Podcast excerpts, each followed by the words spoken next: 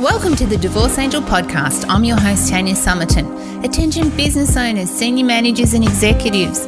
Your successful separation begins right now. We have the answers to the questions you did not even think to ask. Let's face it, you're already successful in your career, and we're here to help expand your knowledge and limit your costs by designing a strategy for your divorce. We take all that business knowledge you've acquired and we put it to work. With proven strategies, systems, and processes, we've saved our clients tens of thousands in legal fees and helped define their future. And now we're doing the unthinkable. We're revealing the secrets the lawyers have tried to hide and giving you our formula for five steps to a seamless divorce.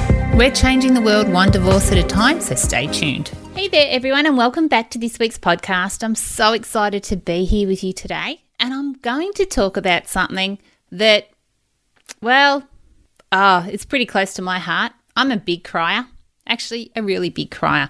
I will cry at anything that is on TV that will evoke some form of emotional response for me. For years, I've been embarrassed by my tears. I've tried to hide them. I've tried every single trick and tactic there is to prevent crying. You know, from you know, watching one of my children in a play at school, having a conversation with someone that's had a really good outcome, watching someone else cry makes me cry. Like the list goes on and on. But the interesting thing is, a lot of a lot of men in my life have never really cried. I remember my father. I can't even actually, to be honest, even when my mum and dad got divorced, I can't remember seeing my dad cry. All I can remember was his anger. He was never, from what I witnessed, was sad. He was only really angry by what had happened. The only time I've seen my dad cry was when his golden retriever, who became his best mate after my mum and dad's marriage ended, and he had this golden retriever Jack for probably 12 years. Um, when Jack passed away, I remember meeting dad at the vets and the vet having to say that unfortunately Jack had to be put down and my dad sitting on the floor holding his dog crying his eyes out. That is really one of the memories I have of crying. When I think of my ex husband, even when our children were born, I don't think he ever cried. I don't think he cried even when we we broke up and we were negotiating and navigating our way through our separation. Like he was a very kind and gentle man, but I never really saw him him cry. Even when I as I've explained, I'm quite emotional. Even when I cried, you know, he would look at me and not cry. My current husband, Richard, who I've spoken about on many occasions, and I know you guys all know that I love him to pieces. He's a big, strong man. He has a strong job. He's been, you know, a member of the Australian Armed Forces. He's a commercial diver. He's just a man's man.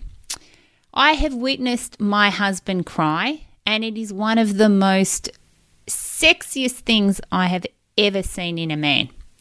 I love seeing him cry. And when I say that, I don't mean I want him to be upset and cry, but when he cries or gets tears in his eyes, it shows me that he is human.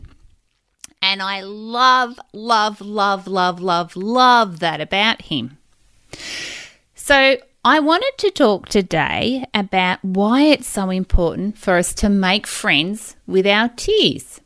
Because humans shed tears in a response to feeling emotional. And it's when we're emotional that it tells us that we're alive. Because if we've been dead inside for so long that we can't even shed a tear, it really shows how hard some people have become. And there's been some scientific research into crying and why some people cry and why some people don't cry, and actually the effects of people who don't cry, what does that mean? Does that mean that they really aren't socially connected to other people? Does it mean that they don't feel things like other people do. Yeah, because my eldest son, I learnt very early on, once we were hanging upside down on the monkey bars when he was four years old. And he was watch following me. I was up there doing it, and he thought he could do it too. And he fell, and he put his arm on the ground. And as he put his arm on the ground, his radius and ulna both snapped in half, and he had a compound fracture. Now, this little boy was four years old, and we were quite a way away from the park. I had to get his brother and sister into their pram whilst trying to also navigate him home because we'd walk to the park so I could get him to the hospital. Now, I was absolutely fearful. I could see his bones hanging out, but he never cried for a moment. And when we got to the hospital, to the emergency department, the doctors had to give me something to calm me down because I was so worried about him. But he was just there. It's just, oh, look at my arm. And years later, we've learnt that his level of pain is so much higher, or what he can take is so much higher than the normal person. So he's got to be careful because sometimes he's had perforated eardrums and hasn't just got on with it, hasn't even realized. Some would say a little bit superhuman, but it can be a problem in those instances. But does he cry? Yes, he cries. He cries when he's emotional, not when he's hurt, but when he's emotional. So, what's the point of this podcast today? I want people to fully embrace the ability to cry because tears are and we're not brought up this way. You think about it when we're when we're children, we are told, "Oh, stop crying. Don't be ridiculous." And maybe that's the story that we've been telling ourselves. Probably certainly the story that I've been telling myself you know, I've tried to all the tips and techniques that when I'm watching a show and I go, oh, oh, here it comes. And I get embarrassed, and all of a sudden I've got these tears running down the side of my face and I'm bright red. And to be honest, I'm an ugly crier, but I've tried the tongue on the roof of my mouth. I've tried thinking of other things. I, I've tried to, to do it all, but now I just embrace it. If I'm going to cry, I'm going to cry. And that's what I love the most about people's emotions. When they really allow themselves to move into the emotion it has benefits. And there's there's been quite a lot of research that when a person cries there's a few different sorts of tears. But for instance if you're crying because you're emotional it means that your bo- body is relieving some form of stress hormone.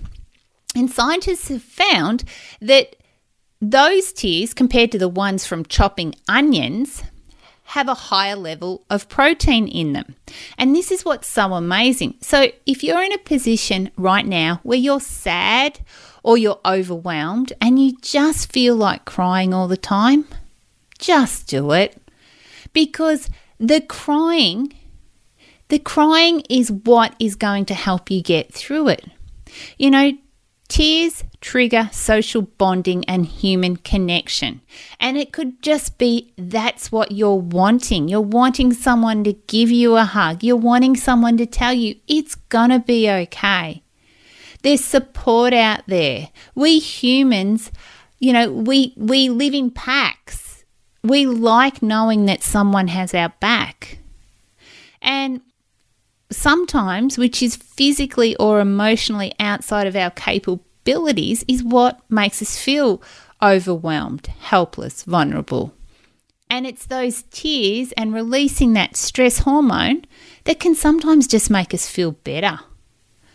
So, researchers have found the benefits of crying can sometimes outweigh those signs of weakness or what I spoke about at the start. My kids will tell you, oh, she's off again. They actually find it funny, the things that I can cry at. I suppose I've become very good at it, but because I'm emotional, that's why I'm good at my job too. Like, I just like seeing people succeed. I love having a happy cry because someone has done something they didn't think they were capable of. But I'm also prepared to have a cry when I'm feeling a little bit sad or something hasn't gone right. But crying has a smoothing effect. It can help regulate your emotions and calm you down.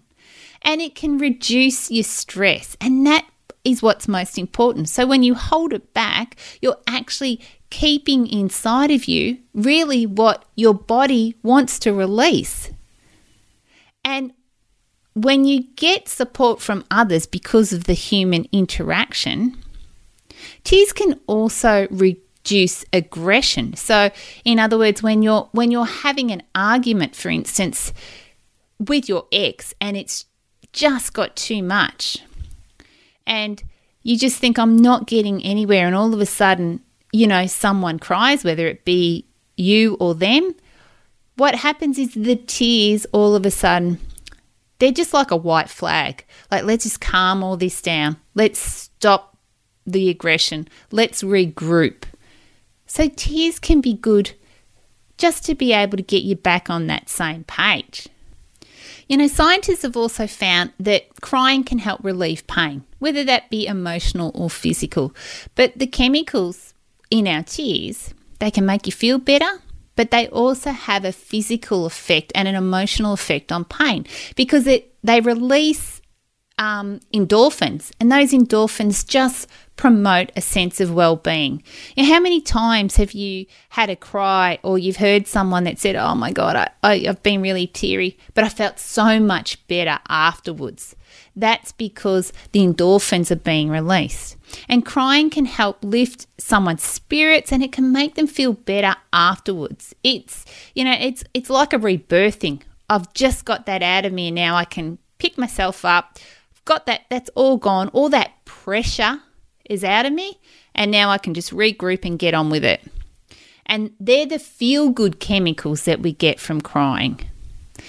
And just releasing the tears release the toxicity, you know, those chemicals that are making you feel all of the bad emotions, the hate, the anger, the aggression. You're able to get rid of all that. And that that's a good thing, isn't it?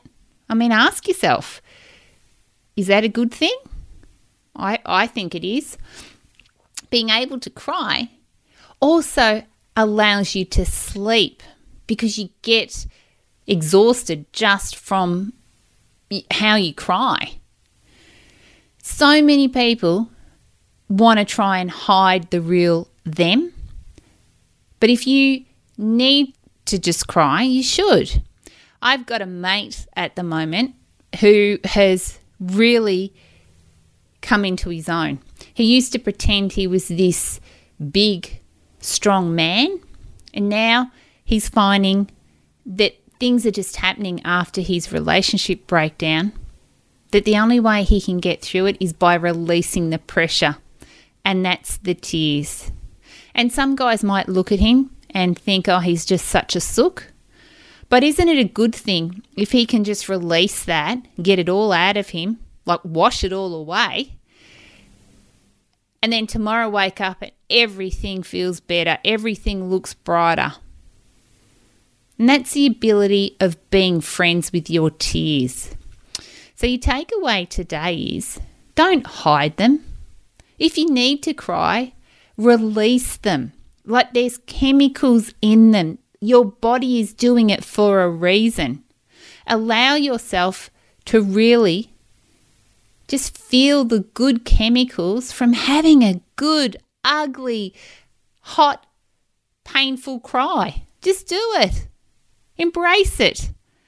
And don't be surprised that if we do have a chat and you touch me emotionally, that you find I go quiet on the phone, it's normally because you've touched something in me and made me really, really be grateful that you're in my life.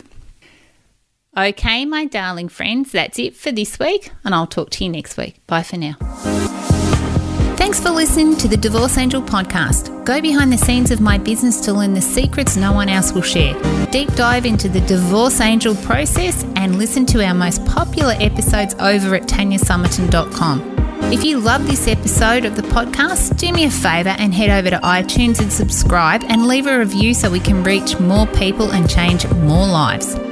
That's all for now, and I'll catch up with you next week.